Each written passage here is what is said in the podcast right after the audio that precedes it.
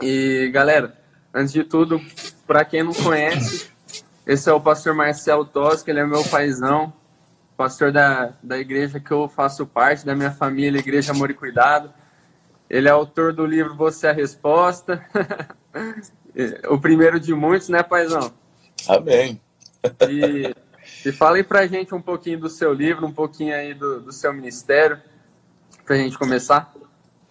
Show de bola. É, meu nome é Marcelo Toschi, eu sou pastor aqui em Araçatuba, da Amor e Cuidado que era a primeira igreja batista, era não é a primeira igreja batista, e a partir dela nasceram outras igrejas que estão espalhadas aí também na região.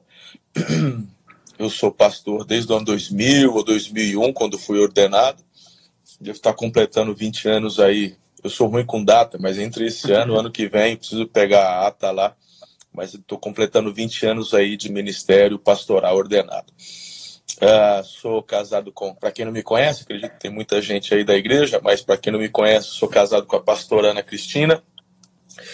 Sou pai da Karen e da Letícia. Eu comecei o ministério pastoral em Tupã como pastor de jovens em 2001 e começo de 2000, depois 2001 e depois eu, perdão, fui pastor, co-pastor na PIB de Campinas e assumi Araçatuba em janeiro de 2008, como pastor presidente aqui. E aí são 11 anos trabalhando e foi onde nasceu Amor e Cuidado, né? A igreja passou por um avivamento muito bacana e a igreja tem crescido, graças a Deus, e ganho, tem ganho uma relevância no, aí no contexto nacional e até fora do país também. Bem, uh, esse livro que eu escrevi foi uma experiência muito bacana da minha primeira viagem para Israel. E, eh, todos os anos vamos a Israel e na minha primeira viagem lá, quando chegamos no Monte Carmelo, era a, a, a, a minha ministração, que sou eu e Domingos que levamos nossas igrejas, desde o início a gente trabalha junto. E aí, quando fui ministrar ali no Monte Carmelo, com com relação a Elias foi muito forte. Deus me deu vários apontamentos uh, ali com relação à vida dele e foi muito, muito, muito especial. E essa ministração ali, porque eu falei assim com Deus, falou, Deus, todo mundo conhece a história de Elias, né? E se o senhor me der nenhuma revelação específica aqui, vai ser o arroz com feijão, né? Elias orou, fogo desceu, cabeças, cabeças rolaram. E, mas foi muito interessante que eu orei no dia anterior, não tinha recebido nenhum apontamento, mas dez minutos antes de começar, ali no Monte Carmelo, me vieram os apontamentos, se transformou num sermão, e depois esse sermão se transformou num livro. Foi muito bacana. E aí veio o título, né? Você é a resposta. E é um, se tornou uma série de mensagens. Na rede Espírita, lá também, muitas igrejas já fizeram esta série e foi uma experiência muito bacana. Outros livros estão no forno aí, né? A gente também participa junto com o pastor Carlito, já é o segundo ano que a gente também é coautor na, nos devocionais, né? Uhum. Então, do ano passado, Bom Dia Espírito Santo, e esse ano, que o, inclusive levou o, o tema do nome da igreja, né? Amor e Cuidado, né? E então tem sido muito especial o nosso tempo aqui também de, de meditação. Tá aqui, aqui, aliança, né? o devocional. Então, eu escrevi um mês, a pastora Ana e outros convidados, né? O pastor Carlito é o, é o, o, uhum. o líder ali e a gente é coautor com ele. Então, acho que para esquentar, acho que está por aí.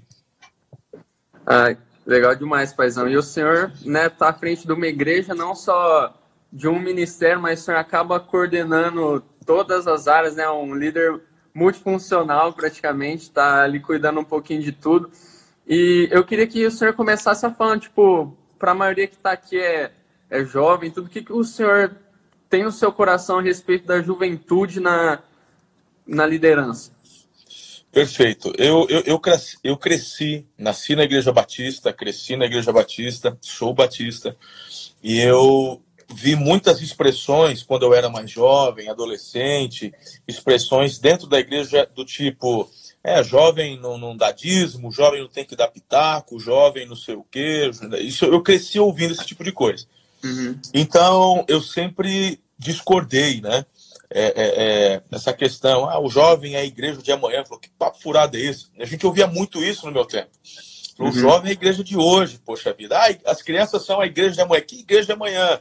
As crianças são a igreja de hoje. Tem criança que prega, que ensina, que adora, que profetiza, que ministra cura. Então, é, com relação à juventude, eu, tanto em Tupã, que fui pastor de jovens, é, Campinas e também aqui em Araçatuba, o meu enfoque foi trabalhar com a juventude da igreja, trazer essa visão contemporânea para a igreja, porque eu acredito, perdão, eu acredito que a, a força da igreja ela está na juventude. A Bíblia mesmo diz, né, que o jovem, a força está na juventude.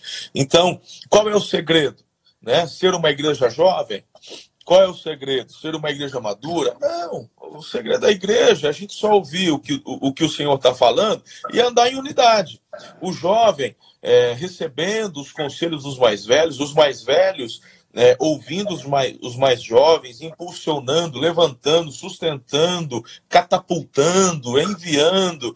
Então, é, a, a chave é essa. Então, é, foi um, um quebra de paradigma por onde eu passei e como passou presidente aqui é, em Aracatuba, então sempre tenho batido nessa tecla.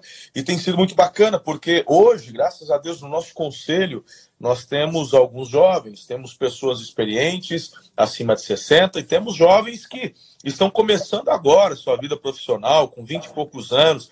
Então é gostoso porque a gente conseguiu um ambiente onde todos eles podem sentar juntos à mesa, é, ouvirem, serem ouvidos, e é tão gostoso isso daí. Então, é, a, a, quando a gente olha, por exemplo, para o Ministério de Jesus, é, é que a, a, maioria da galera é, ela é mais instruída pelos pelas pinturas da era do da época do iluminismo do que de fato uma interpretação bíblica porque a gente vai para os quadros onde pintaram, por exemplo, a Santa Ceia, a gente vê aqueles apóstolos velhos, a gente vê aquelas. né, cara, aquela era tudo moçada, meu. Jesus tinha 30. E, e, a galera era tudo uma galerinha de 20 anos, 20 e poucos anos, né?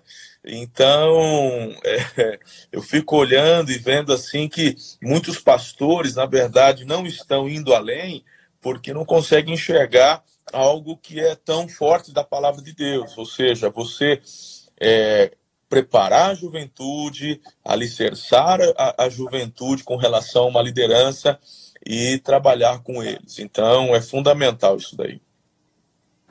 É, eu concordo com isso que o senhor falou. Eu vejo o, quão, o quanto que o senhor investe na juventude da nossa igreja. Eu sou até uma prova disso. Estou muito feliz de fazer parte da juventude dessa igreja, de viver tudo aquilo que a gente está vivendo. E agora eu queria entrar num ponto que costuma ser uma barreira para um jovem quando ele está enfrentando a liderança, né? É. Que é a, a, questão da dor. Tem uma frase do pastor Aiden Tozer que fala que é muito improvável que Deus use alguém que não tenha passado por uma dor. E hum. agora eu queria saber da opinião do senhor. Por que, que o senhor acha que é importante que o jovem passe por essa escola da dor para se consolidar na liderança? Eu não, eu não. Eu vejo assim, eu nem chamaria de escola da dor, Pugina. Hum. É, eu só diria que isso faz parte do crescimento. Uhum. Deus não causa dor. A dor faz parte do crescimento. Desde que o, o é pecado entrou na, na, na, na humanidade, é, as coisas fugiram do seu, do seu curso natural. Então, por exemplo, gravidez não era para doer, parto não era para doer. Né? Uhum. E a Bíblia fala que é, como consequência é, do pecado que chega a alterar, inclusive, o DNA humano. Tudo parte de uma ordem para uma desordem. Então, eu vejo que essas dores, na verdade, elas são consequências, tá? Uhum. É, Deus chega para Adão e diz assim: do suor do teu rosto é que você vai comer. O que, que Deus está dizendo? Vai doer, vai ter trabalho. Porque uhum. antes do pecado, você plantava era 100%.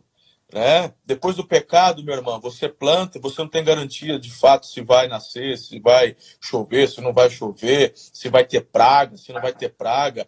Então faz parte do crescimento essa dor que você falou. Então, é, qual que é a, a, grande questão? E eu consigo entender é, o que você quer colocar. E, uhum. de certa forma, é, podendo, talvez acrescentando um pouco mais com relação a isso, a gente vê uma geração que quer tudo preparado. É verdade. Gera, é, é, sei lá, cara, é uma geração assim, micro-ondas. Eu tiro do freezer, põe no micro-ondas e esquento. É, na verdade, a geração de vocês não é mais micro-ondas. A geração de vocês é o iFood, né? Vocês ligam no app e chega lá. A galerinha não quer mais fazer pizza em casa, fazer massa. Não, meu irmão, vai, pede no iFood e vamos gastar tempo fazendo é outras pronto. coisas. Então, é, na verdade, eu vejo que com isso, dentro da sua pergunta, o que Deus quer nos ensinar são os processos.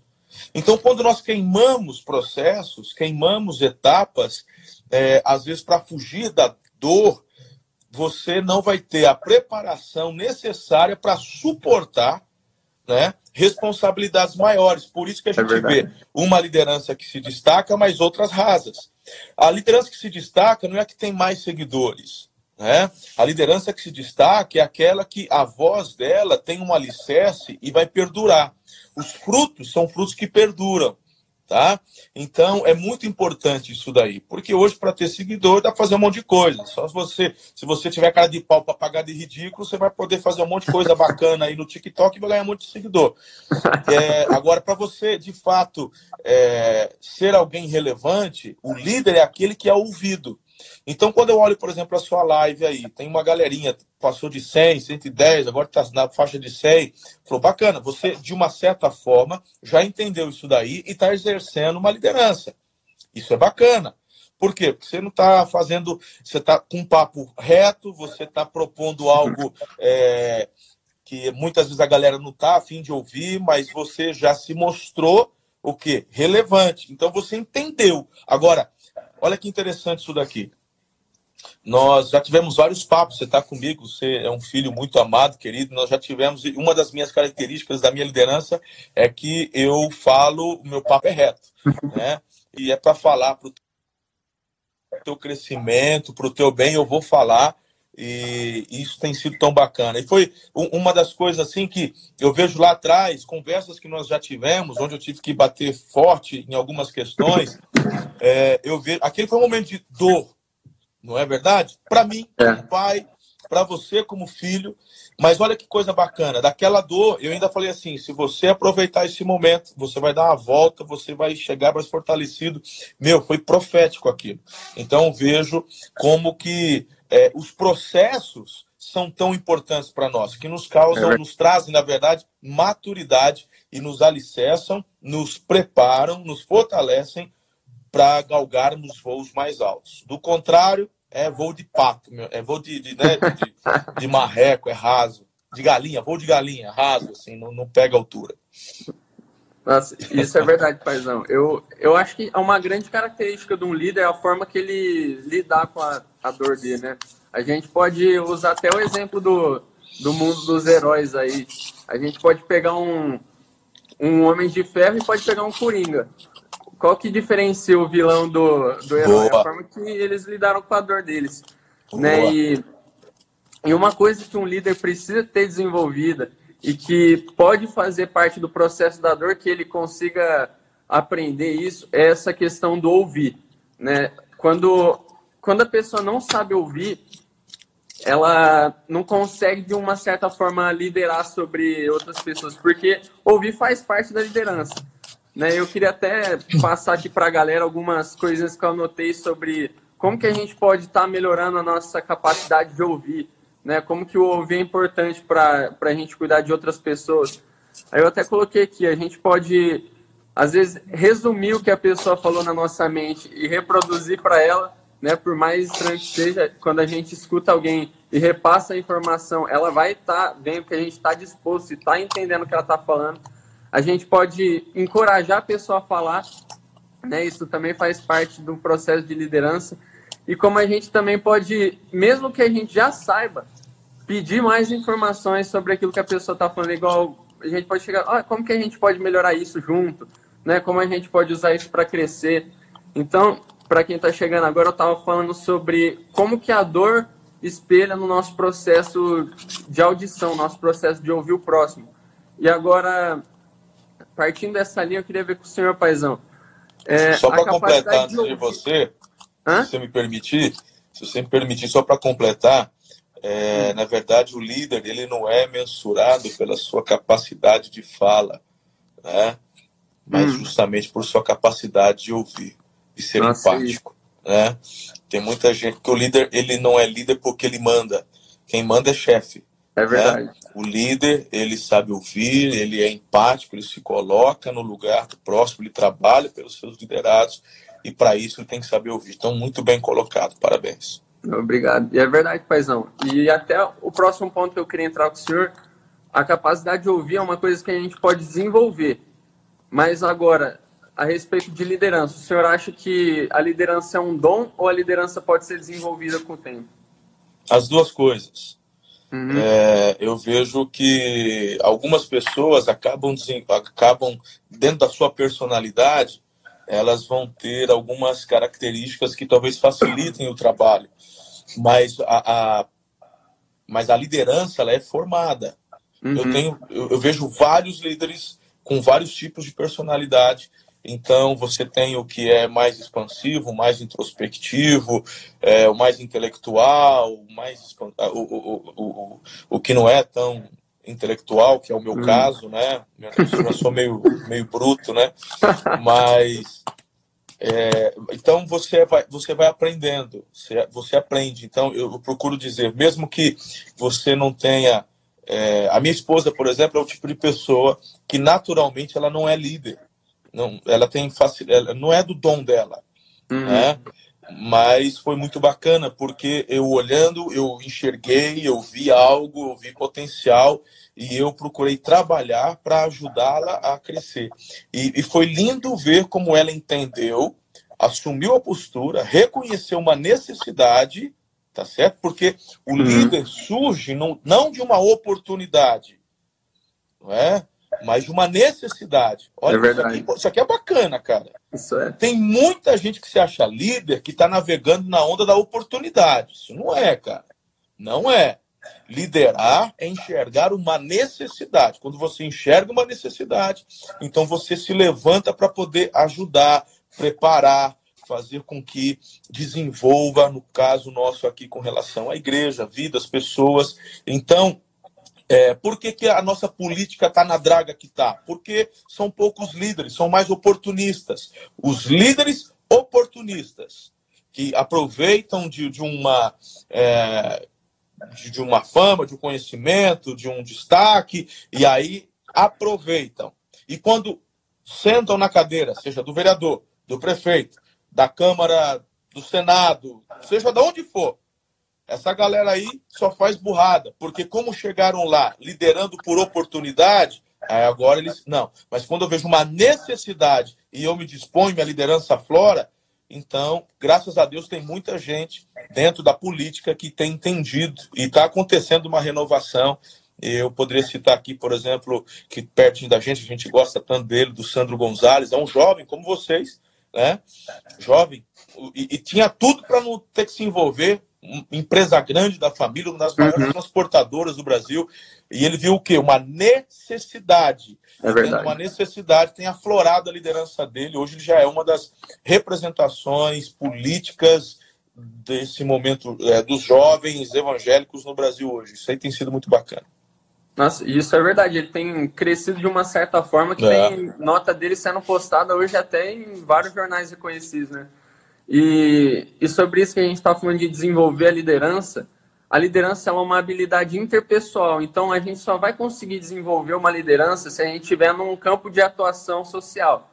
Né? Não tem como eu querer ser líder se eu não trabalho com pessoas, se eu não estou ali com, com as pessoas. E partindo para a próxima pergunta, Paizão, quais são as características que o senhor enxerga como mais fundamentais que um líder precisa ter? Primeiro, nós já abordamos sobre isso, que é sobre ouvir, tá? Uhum. É, é, é... Quando nós vamos conversar com uma pessoa, se a pessoa fica te interpelando, ela, ela quer falar, ela tem que falar, né? Então, meu amigo, ela, tá, ela é mais propensa a ser chefe do que líder. O uhum. líder, a, a, própria, isso é um conselho bíblico, inclusive, né? Seja todo homem pronto a ouvir, tardio para falar, tardio para irar-se. Então, você ser é, ouvir. Segundo, é você ser é, humilde. Até andar junto. Se não for humilde, né? Você não ouve. Agora, tem gente que ouve, mas não é humilde, porque ele só está ouvindo e preparando a resposta para te dar. Ele não está ali, na verdade, ouvindo para aprender, assimilar e contribuir. Ele está ouvindo só para poder dar o bote. Né? Então, você tem que ser bom ouvinte, você tem que ser humilde e você tem que ser empático. Então, é, essas três características, elas formam para mim uma base, porque ninguém ganha diploma de formatura em liderança. Eu tenho uhum. 42 anos, comecei cedo, meu pai tem investido na minha vida desde quando eu era ainda um piá, criança. Eu, com 10, 11 anos, ajudei a trabalhar e no comércio. Ele era comerciante, foi muito bacana. Aprendi a liderar com ele, não é? E, mas eu, com 42 anos, eu vejo que eu estou num processo. E eu procuro constantemente. Então, dentro da minha igreja, eu tenho uma equipe, eu tenho uma, uma, equipe de pastores, eu tenho uma equipe de ministros, eu tenho uma, uma equipe de conselho, eu tenho uma equipe jurídica. Você uhum. não precisa saber tudo. Então você é chamado para liderar. O problema é quando o camarada ele quer ser bom em tudo. Aí você tem que resolver um problema de orgulho, porque o orgulho, meu irmão, é, é, é, é o principal é a principal causa da queda de ótimos líderes. É quando o líder Verdade. permite o orgulho tomar conta do coração. Porque quando o orgulho toma conta, você para de ouvir, você abandona a humildade, é claro que o orgulho tomou conta, você perde a empatia, e aí você vai para um caminho tenebroso, um limbo, um pântano. E daqui a pouco tá aí a mídia falando, você tá vendo, né? Daqui a pouco você tá caindo num monte de burrada, cometendo assédio, e, mas vamos deixar para lá esse assunto aí. E, paizão, isso que o senhor falou, cara, é, é de uma verdade tão grande que até teve uma pesquisa realizada na faculdade de Harvard. Eles abordaram mais de 52 mil alunos que queriam se consolidar na questão de liderança. E o levantamento que eles fizeram foi que a grande parte dessa, desses alunos, de 52 mil, acho que 70%, elegeu como melhor capacidade de liderar aquela capacidade de que foi conquistada, a liderança conquistada, ela tem uma capacidade muito mais efetiva do que uma capacidade do que uma liderança imposta. Isso acaba até fazendo sentido com aquilo que o senhor estava falando da política, né? Hoje a gente pode enxergar que tem muita gente querendo pegar carona na fama de outras pessoas, na liderança de outras pessoas e fazendo o nome deles.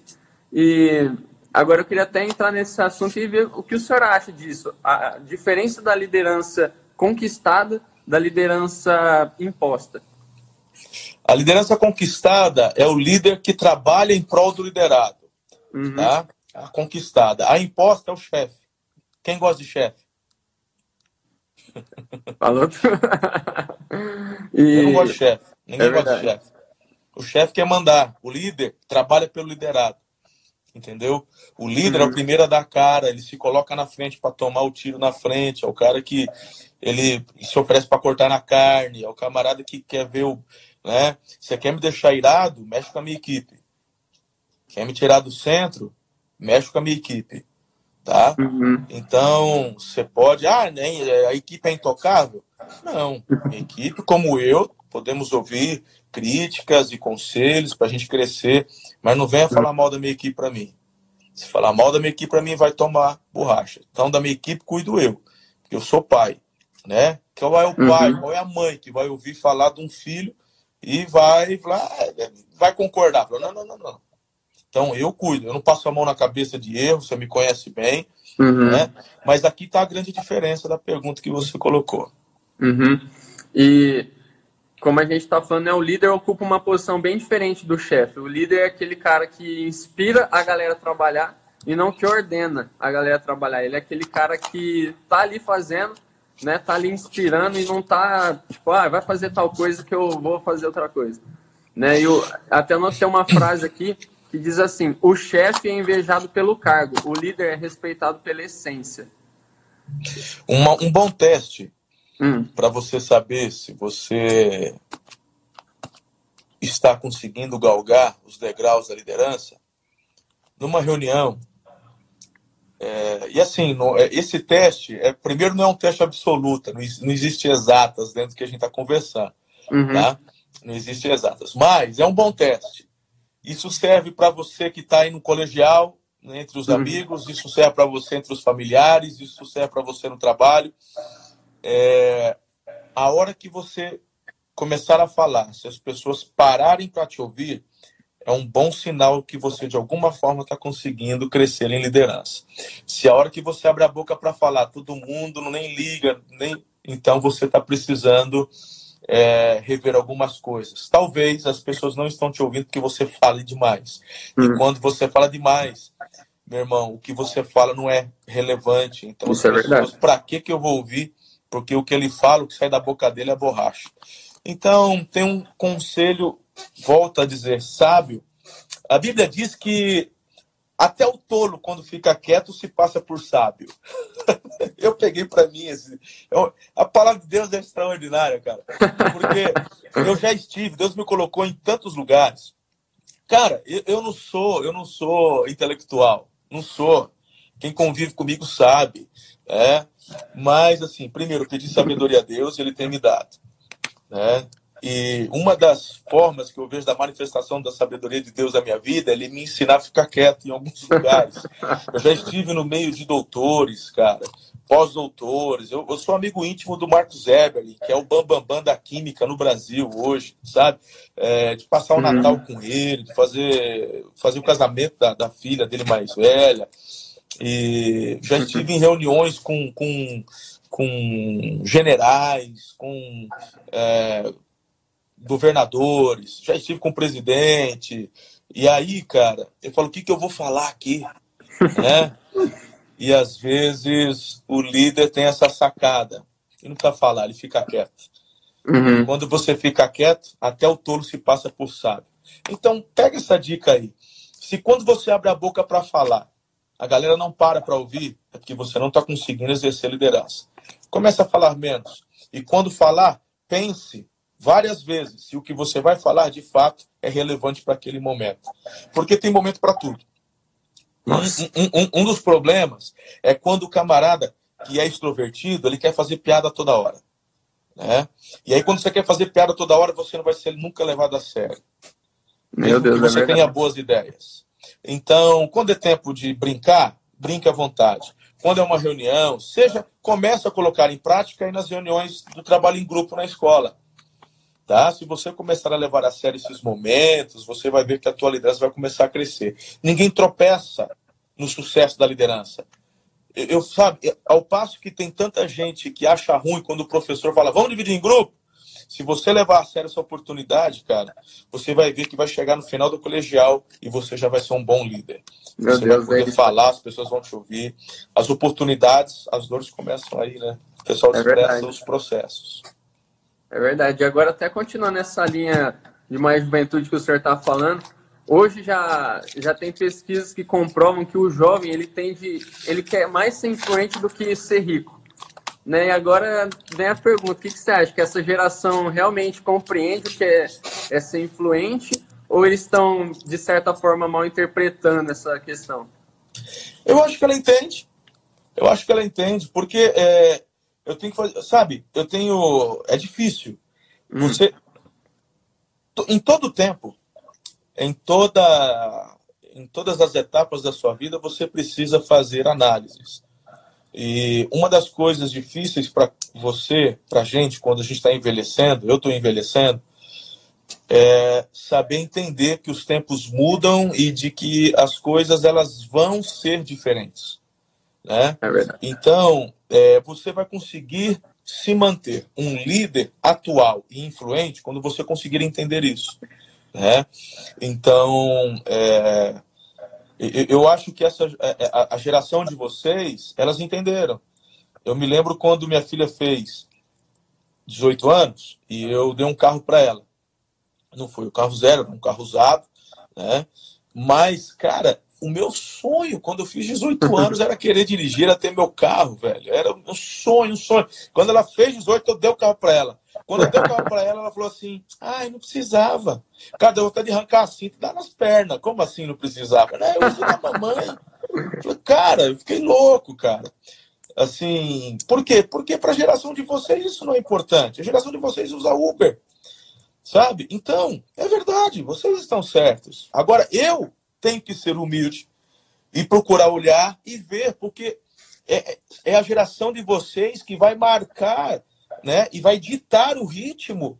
É, vocês estão sendo preparados para ditar o ritmo que vai estar aí à tona. Então, é, é, essa questão é importante. Agora, o que está errado, no meu ponto de vista, é você querer pagar qualquer preço para ter é, essa atenção. E aí a gente volta no assunto e vê onde as pessoas estão tropeçando. Não confunda, né? Você ser líder por aproveitar uma oportunidade, que isso para mim não é liderança. Uhum. você de fato se tornar um líder por enxergar uma necessidade e ser uma resposta positiva. Então, vocês estão certos, né? Porque o jovem de hoje, eu tenho dito para muitos pastores, eu tenho pregado ao redor do Brasil, e essa, isso aqui vocês já sabem, né? Na verdade, esse conselho é um conselho bom para quem estiver assistindo que for da minha idade ou mais velho do que eu. Tem muitos líderes que não estão conseguindo tocar o coração dos jovens porque é, não entenderam que a geração de vocês, Pugina, não seguem ordens.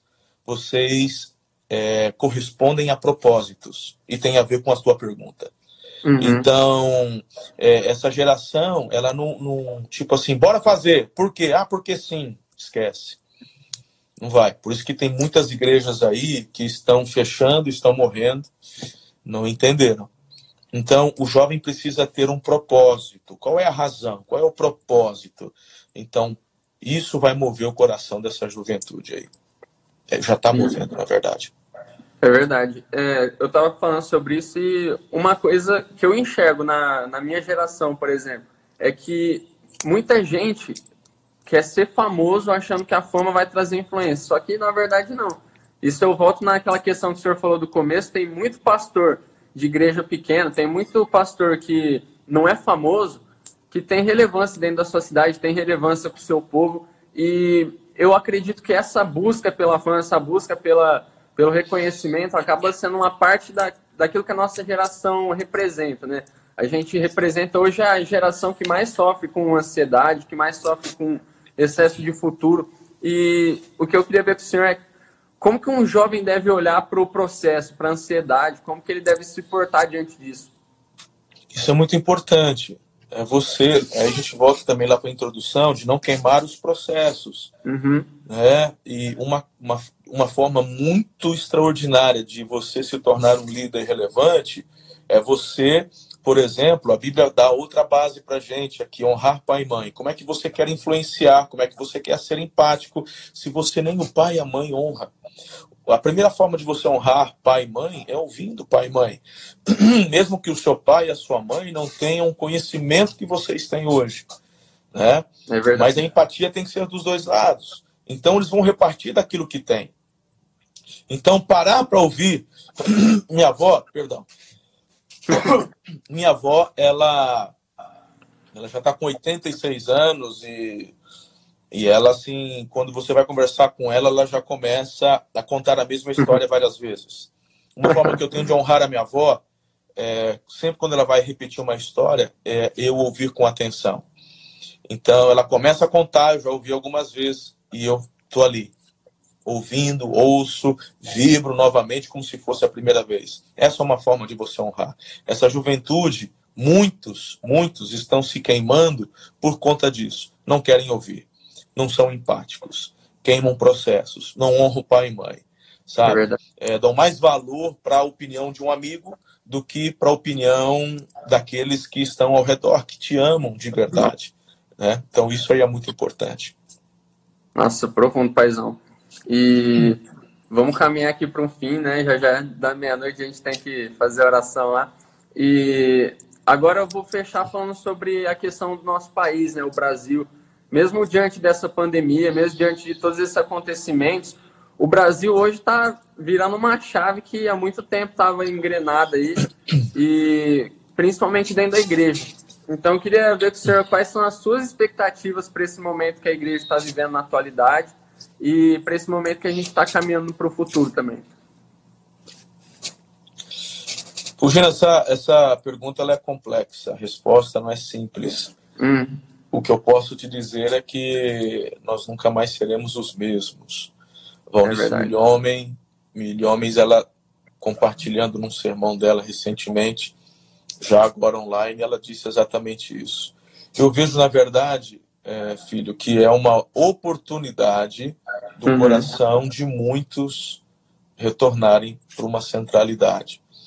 Eu vejo como as pessoas, não só pastores e líderes, meu Deus, claro, eu tenho uma autocrítica, quantos pastores, líderes pisando na bola, mas também quantos, quantas ovelhas desprezando a, a o culto ao Senhor, a igreja, criticando, falando mal. No que, que a igreja se tornou, não é verdade? Disputas, uhum. pessoas que, por exemplo, eu tenho várias pessoas que já foram membros da nossa igreja e saíram, todas elas que me procuraram, eu abençoei. Todas, sem exceção. Quem me procurou, eu orei abençoando. Mas a gente vê muitos que saem, criticam, vão para outra, depois sai da outra, critica a outra. O que, que virou a igreja? É? E hoje Deus está dando uma oportunidade para todo mundo fazer uma autoanálise.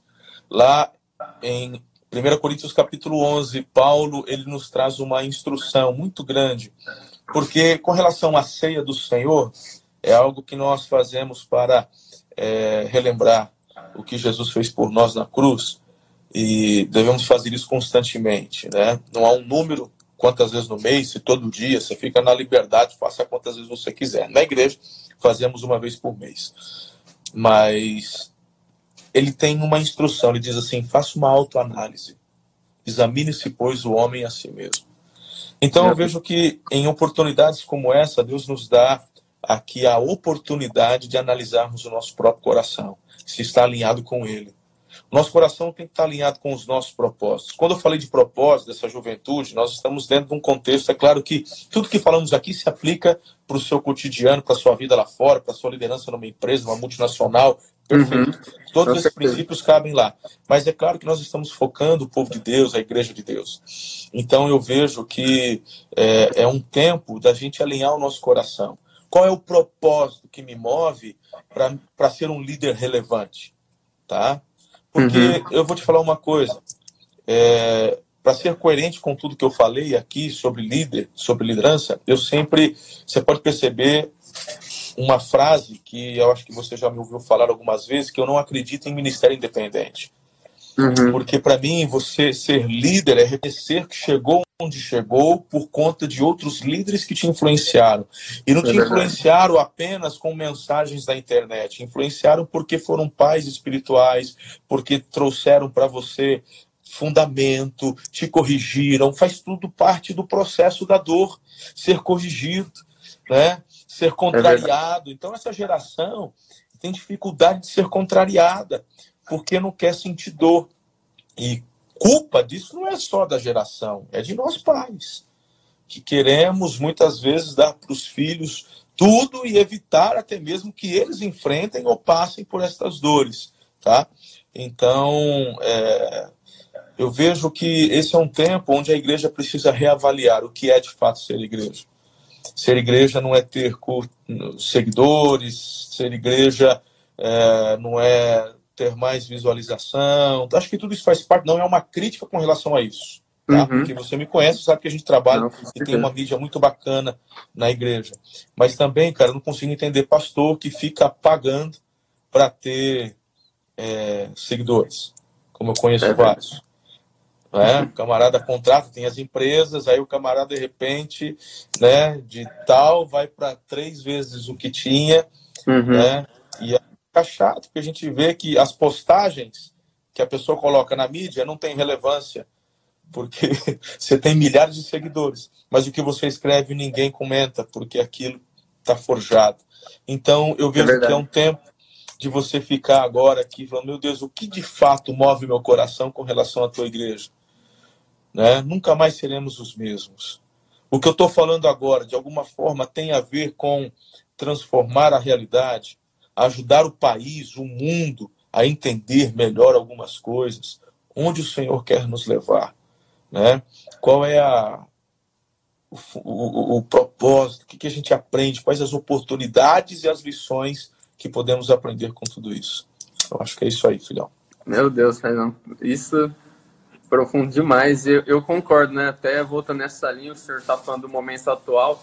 Uma coisa que eu até falei hoje na abertura da CTV é que a gente teve um grande ajuntamento esse ano, né? Todo mundo foi pro DCEM, todo mundo pediu para que Deus enviasse. E logo depois disso, o que, que acontece? Todo mundo tem que se fechar na sua casa, todo mundo tem que ficar com a sua família.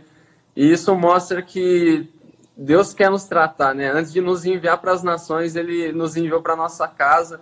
Ele nos ensinou dentro o que fazer dentro de casa e, e aproveitar esse momento de família, né? Porque é a nossa família é a nossa maior, o nosso maior teste de evangelismo, o nosso maior teste de posicionamento de cristão.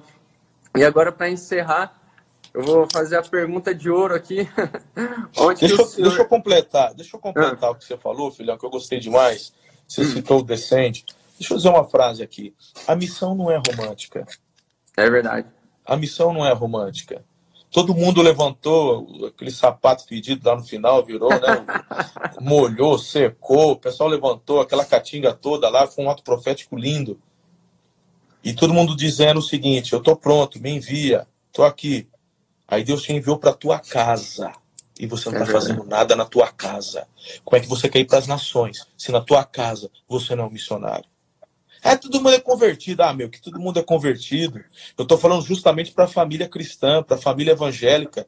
Meu Você Deus. não é resposta nem na sua casa, cara. Você levantou o teu sapatão lá no estádio, maravilhoso, e está correndo, ah, porque meu pastor me apoia. Vai ser missionário na tua casa, vai dar exemplo, vai poder, vai seja um canal de restauração do relacionamento do teu pai e da tua mãe. Meu Tem Deus. filho que tá vendo o pai e a mãe se dando mal, mas você não é ferramenta para ajudar o pai e a mãe a se entender melhor.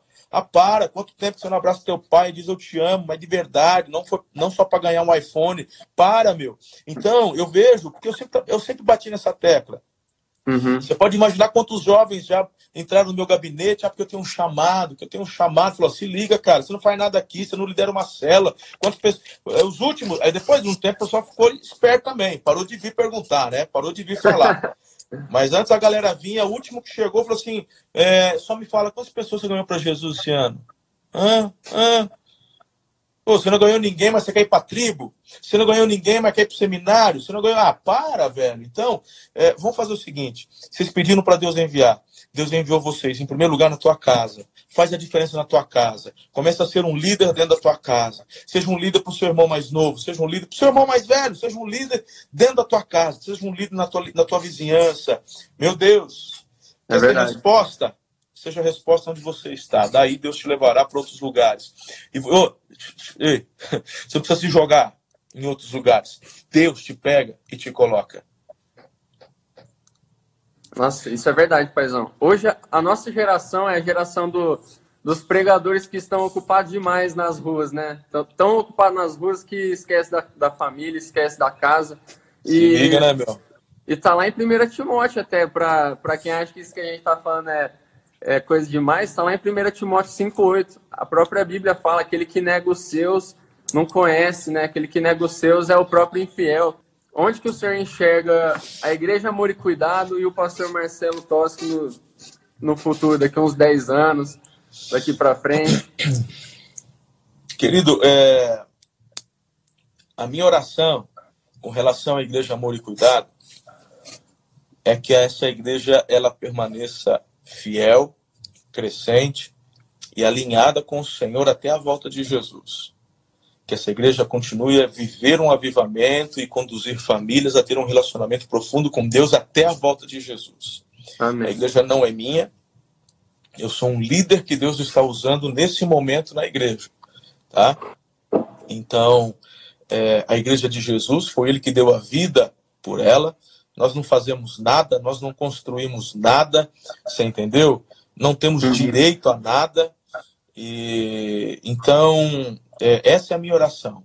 Que o Senhor, o meu trabalho hoje é focado em treinar pastores, formar pastores, pastorear estes filhos, líderes, para que eles sejam é, estes líderes que a igreja precisa nesse momento, e nas extensões e na atualidade. Mas um dia eu vou passar, Deus me substitui, e com relação a mim, a visão que eu tenho da minha vida, é... se, se fosse falar de sonhos, todo mundo tem sonhos, mas assim, cara, de verdade, eu quero terminar bem. Se eu terminar bem, eu tô feliz. Diante de tanta coisa que a gente assiste aí, recentemente, até a gente brincou aí, brincando entre aspas, mas fizemos uma citação de, uhum. de, aí das é, pastor com assédio e tal. Velho, vou te falar uma coisa. É, eu tenho assim, é, meu coração dói. Dói em primeiro lugar porque é, esses pastores aí não são melhores nem piores do que nós. É verdade. Talvez não tiveram paternidade, não se submeteram a aconselhamentos, pessoas que começaram tão bem e estão terminando tão mal. É, onde eu estou, onde estarei daqui a 10 anos? Espero que no centro da vontade de Deus. Amém. É, essa, essa é a frase que quando eu tinha 18, 17 anos, eu era um jovem cheio de sonhos. Meu sonho era ser delegado de polícia. Já tinha, tava tudo certo. Era meu sonho tinha sonho de ter uma motona, eu tinha os meus sonhos, trabalhava, sempre trabalhei, tinha condições. E uma frase que uma pessoa falou para mim me marcou, de você, ele disse, essa pessoa disse assim para mim: você só vai ser feliz no centro da vontade de Deus. Meu Deus. E essa frase que eu ouvi aos 17 anos me fez deixar todos os meus sonhos pessoais para viver os sonhos de Deus. Então, quando você me pergunta onde você quer estar daqui a 10 anos, eu tenho sonhos pessoais, mas eu quero estar no centro da vontade de Deus, porque eu quero terminar bem. Então, se eu estiver no centro da vontade de Deus, eu sei que eu vou estar bem. Então, e dessa forma a gente vai, eu estarei particularmente cumprindo o chamado de Deus de liderança para a minha vida. Então, essa é uma forma de você continuar como um líder relevante. Talvez não influente, mais relevante. Uhum. Então, talvez alguns jovens, ao ouvir uma palestra, uma conversa, um bate-papo desse sobre liderança, falar: ah, cara, eu nunca vou ser um líder influente. Mas quem diz que todos os líderes são chamados para serem influentes Meu de Deus. forma gigantesca? Todos os líderes são chamados por Deus para serem relevantes. Então, relevância não tem a ver com o alcance da sua influência. O relevante, se ele foi usado para ganhar uma pessoa, transformar uma pessoa, de repente você é a pessoa que Deus vai usar para levantar o futuro Billy Graham. Uau! Você foi relevante, foi um líder. Meu Deus. Então fica a dica aí. Eu quero, daqui a 10 anos, estar no centro da vontade de Deus. Continuar lá. Meu Deus, paizão, que exemplo, velho. Que resposta, né? Acho que depois dessa, todo mundo levou a voadora no peito, igual o Boto falou aí. e Paizão, queria agradecer ao senhor aí por esse bate-papo, queria agradecer por, pela galera que está assistindo. Essa, essa live vai virar um podcast, eu vi que tinha uma, uma galera aí perguntando para mim se eu ia salvar a live, então logo logo vai estar no podcast. E queria agradecer a todos que estiveram aí com a gente. Um forte abraço, paizão. Honra aqui o que o senhor carrega. E muito obrigado por estar nessa live com a gente. Um beijo, meu filhão. Obrigado a todos que participaram, que ouviram, outros que vão ouvir pelo podcast. Que Deus abençoe muito a sua vida e que você se torne, não só você, Pugina, que já está se tornando, já é, mas outros que estão ouvindo e ouvirão, se tornem líderes relevantes e muitos Amém. de vocês muito influentes para a glória de Deus. Um beijo no coração, obrigado pela oportunidade, foi uma alegria. Um beijo. Tchau, galera.